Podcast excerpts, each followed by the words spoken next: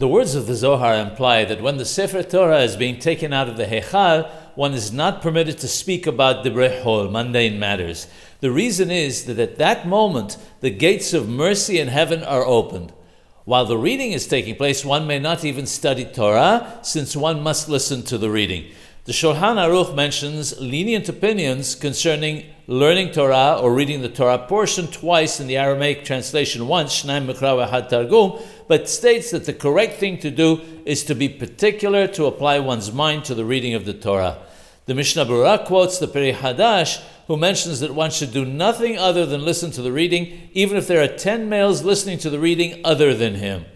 In Torah Lishma, based on the Gemara of Brachot, it states that someone who is unable to hear the reading because he is hard of hearing is permitted to study Torah during the reading. However, he must study quietly.